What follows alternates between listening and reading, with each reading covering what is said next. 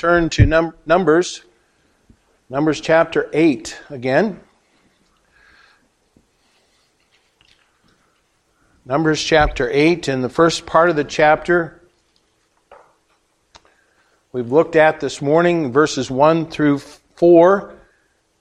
This afternoon we want to just look briefly here at verses five through sixteen. And in the first part of the chapter, we've looked at the significance of the candlestick. And I might also point out that this chapter begins with the words, "And the Lord spake unto Moses." God's word came to Moses with instructions to his people, and in particular for Aaron, who was in a sense the spiritual leader of the of Israel. And again, I believe that God is interested in details. Uh, he's interested in obedience. We notice in verse three it says, "And Aaron did so." I think those are significant words. Speaks to me of obedience. Today, God is still interested in details, and He ex- expects us to listen and obey His word. Now, you notice how this happens. God speaks to Moses. Moses speaks exactly what God had spoken to him and to Aaron.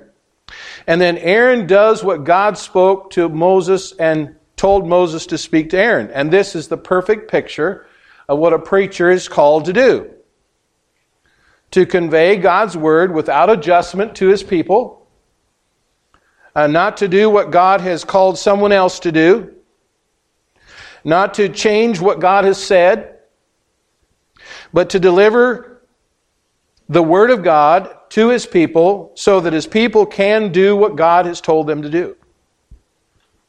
And so we have a perfect picture of Moses here, the preacher.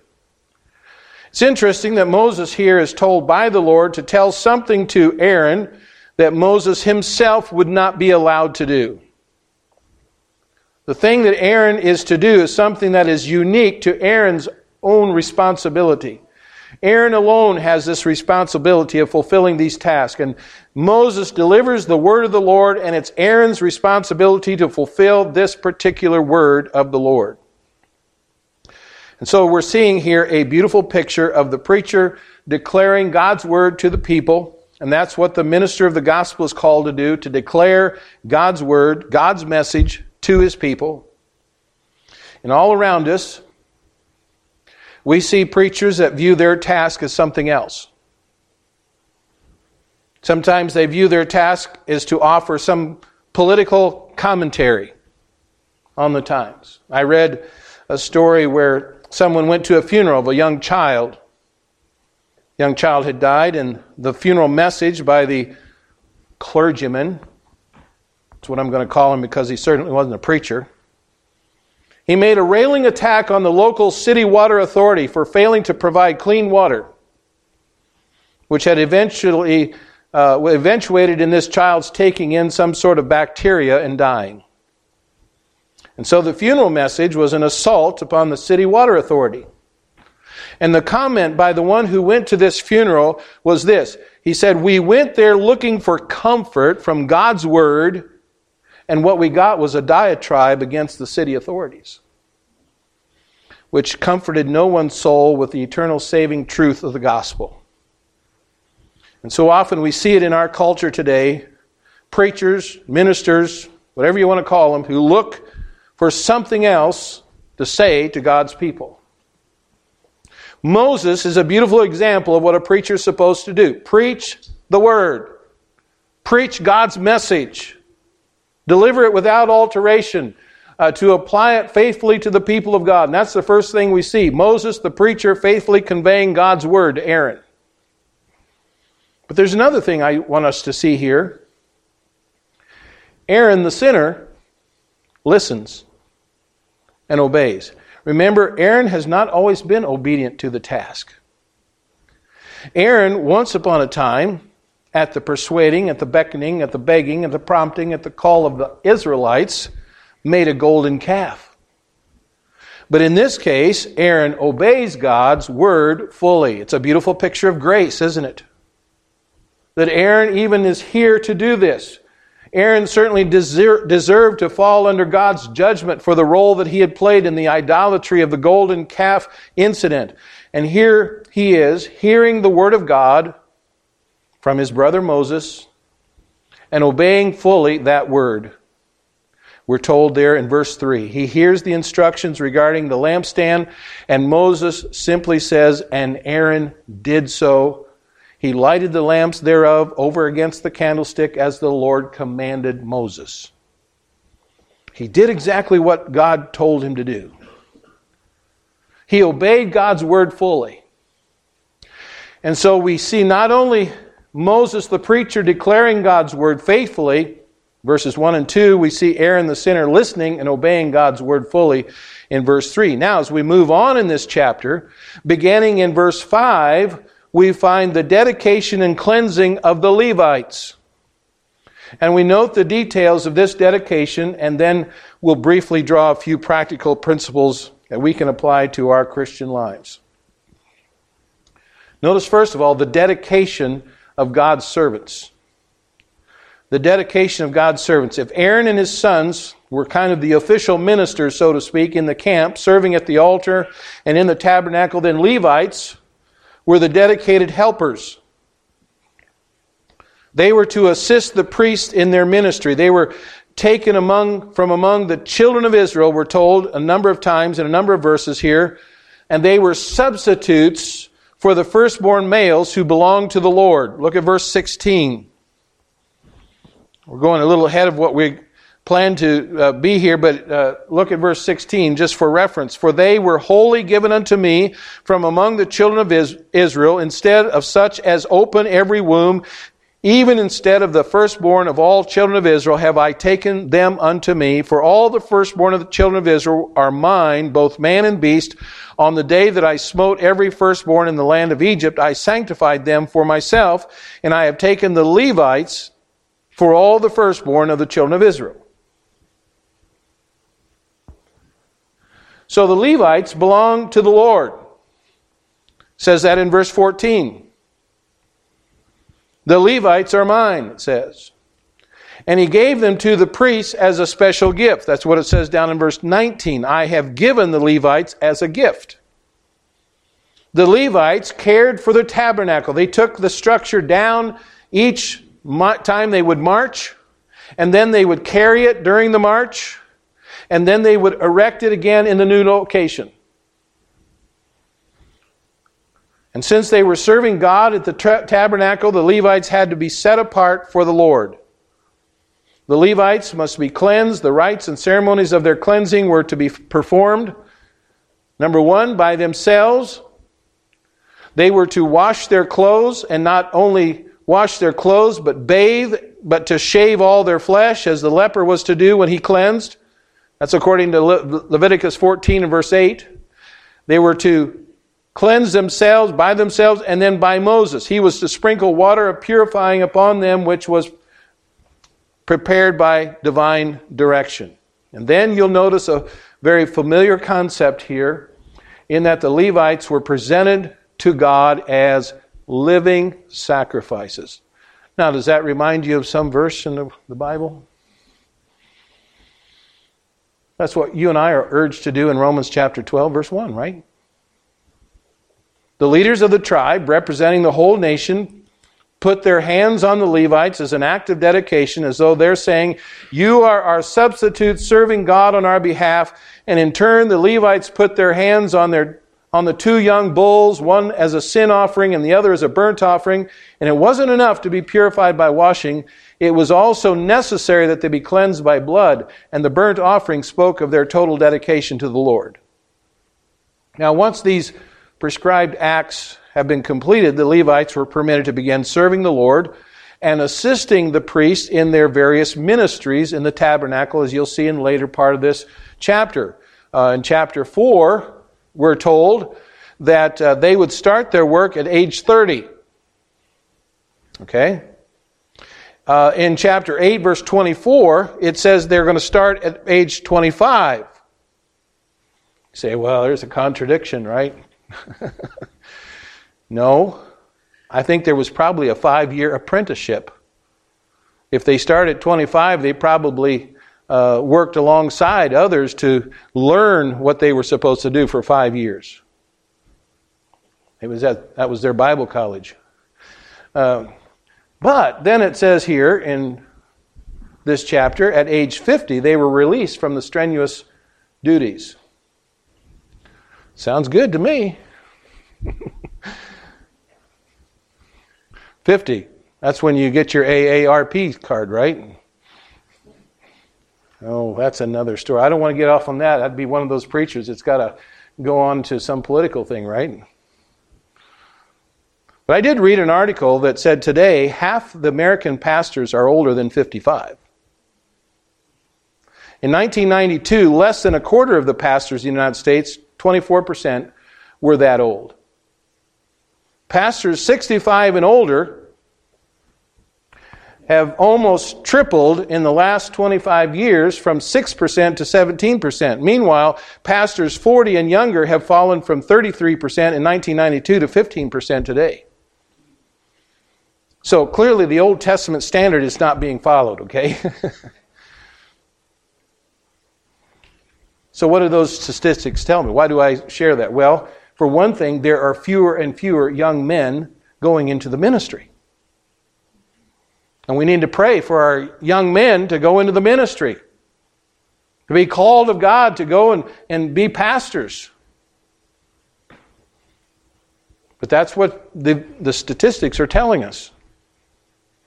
So, in the context of our study here in Numbers eight, we have a dedication and a cleansing of God's servants. So, what practical principles can be drawn from this portion of, of Scripture? So, let's look at the practical principles of Christian service. We've already seen the parallel principle of a living sacrifice.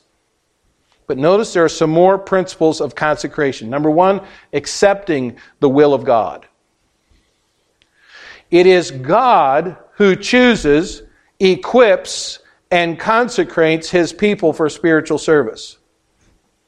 And we must accept it as His will.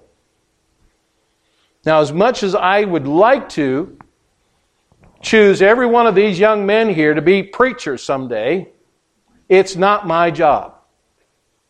Okay? It's God's job to work in their hearts. I'm not putting any pressure on you guys. I'm just saying, I'm not going to, I'm not going to say, y'all have to be preachers. I wouldn't mind if three or four or five or six of you would be, but that's not my job. It's God's job.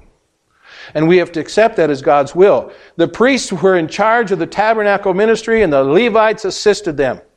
Every priest had to come from Aaron's family and no Levite was allowed to take the place of a priest. Levites weren't permitted to serve at the altar. They weren't allowed to wear the priestly garments or even enter the sanctuary. Now, these requirements, these distinctions in no way disparage uh, the, um, the Levites or minimized the importance of their work. Later, when some of the Levites tried to invade the priesthood, God judged them severely for it. It's not a cause, it was not cause for pride to be a priest, nor was it reason for shame to be a Levite. And for all that we have comes from the gracious heart of God. John three twenty-seven says, a man can receive nothing except it be given him from heaven. First Corinthians four seven, Paul said, for who maketh thee to differ from another? And what hast thou that thou didst not receive? Now if thou didst receive it, why dost thou glory as if thou hast not received it? You see, there's no, there's to be no competition in God's service.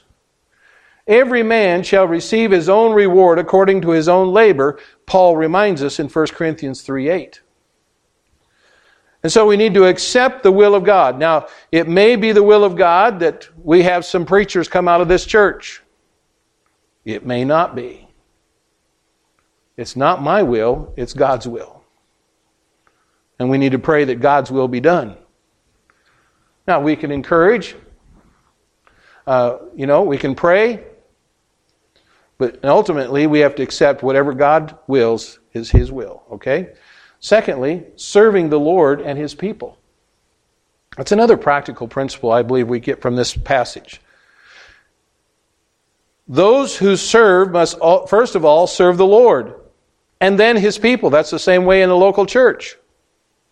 If someone's going to serve as a teacher or an officer or as a pastor or whatever the, the position is, the first priority is to serve God, not the people. God's servants must make living, must be living sacrifices, an offering unto the Lord. Someone might be thinking, well, I'm not a priest, I'm not a preacher, I'm not a teacher, I don't even hold a church office. May I remind you again, this ties in with what Paul pleads in Romans twelve and verse one, where he says, I beseech the, you, therefore, brethren. Who's he speaking to? Just the preachers, right? No. Uh, just the Sunday school teacher? No. He says, brethren. Who's the brethren? That includes the cistern.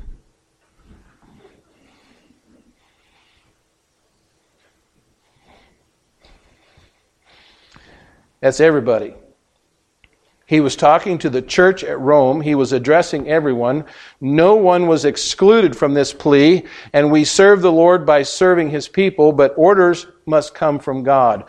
Our service is not to be based on the way we always have done it, or here's what I think we should do.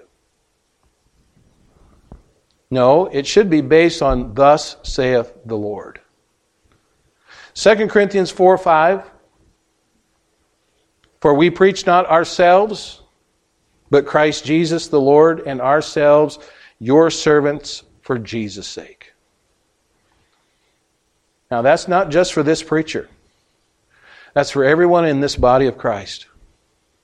No matter what task the Lord assigns us, it's important to do His work, and we need to do it cheerfully and carefully.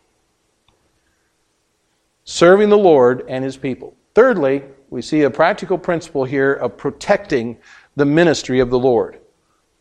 This is the final principle seen here in both the Levites and the priests being obligated to protect the sanctuary of God from intruders. Now look at verse nineteen again. And I have given the Levites as a gift to Aaron and to his sons from among the children of Israel to do the service of the children of Israel in the tabernacle and of the congregation, and to make an atonement for the children of Israel, that there be no plague among the children of Israel when the children of Israel come nigh unto the sanctuary. The priests and the Levites camped immediately around the tabernacle precincts, and they served as a protective wall against those who wanted to invade the holy area and invite the judgment of God. And so today, even leaders in local churches must be diligent to protect the flock for those who would try to destroy it. Acts twenty twenty-eight says, take heed therefore unto yourselves and to all the flock over which the Holy Ghost has made you overseers, to feed the church of God which He purchased with His own blood. And that was Paul's admonition to the leaders of the Ephesian church. And he warns them that there are dangerous enemies who would arise from both outside the church and within the congregation. And in Acts twenty, verse twenty-nine, he says, for I know this, that after my departing shall grievous wolves enter in among you, not sparing the flock. Also of your own selves shall men arise, speaking perverse things, to draw away disciples after them. Therefore, watch and remember that by the space of three years I cease not to warn every night and day with tears. God's servants must ever be on alert and courageous to confront the enemies of God's truth. So, what is our conclusion then? Again, I trust we've, as we briefly consider the Old Testament Scripture, we see the lessons here that apply to us in this New Testament church age. Hopefully, we will have seen once again how God is interested in the details. These servants of the priests of the tabernacle were carefully separated. That means they were set apart unto the Lord. And this was done through dedication and cleansing. And so are we to be a separated people, as children of God, dedicated and cleansed of those things that would hinder our service for God. This is the will of God. We must accept it. This is the service to the Lord and to His people. This is a ministry that must be protected from that which would bring shame and reproach on the cause of Christ. And I trust, even as we've looked at this briefly this afternoon, that it's our desire to see God's uh, Word uplifted, Jesus Christ glorified in our lives and in our church. And I trust that God will bless and and seeing growth here spiritually in our lives, able to reach others for Christ and do the work that He's called us to do. Let's pray. Father in heaven, thank you again.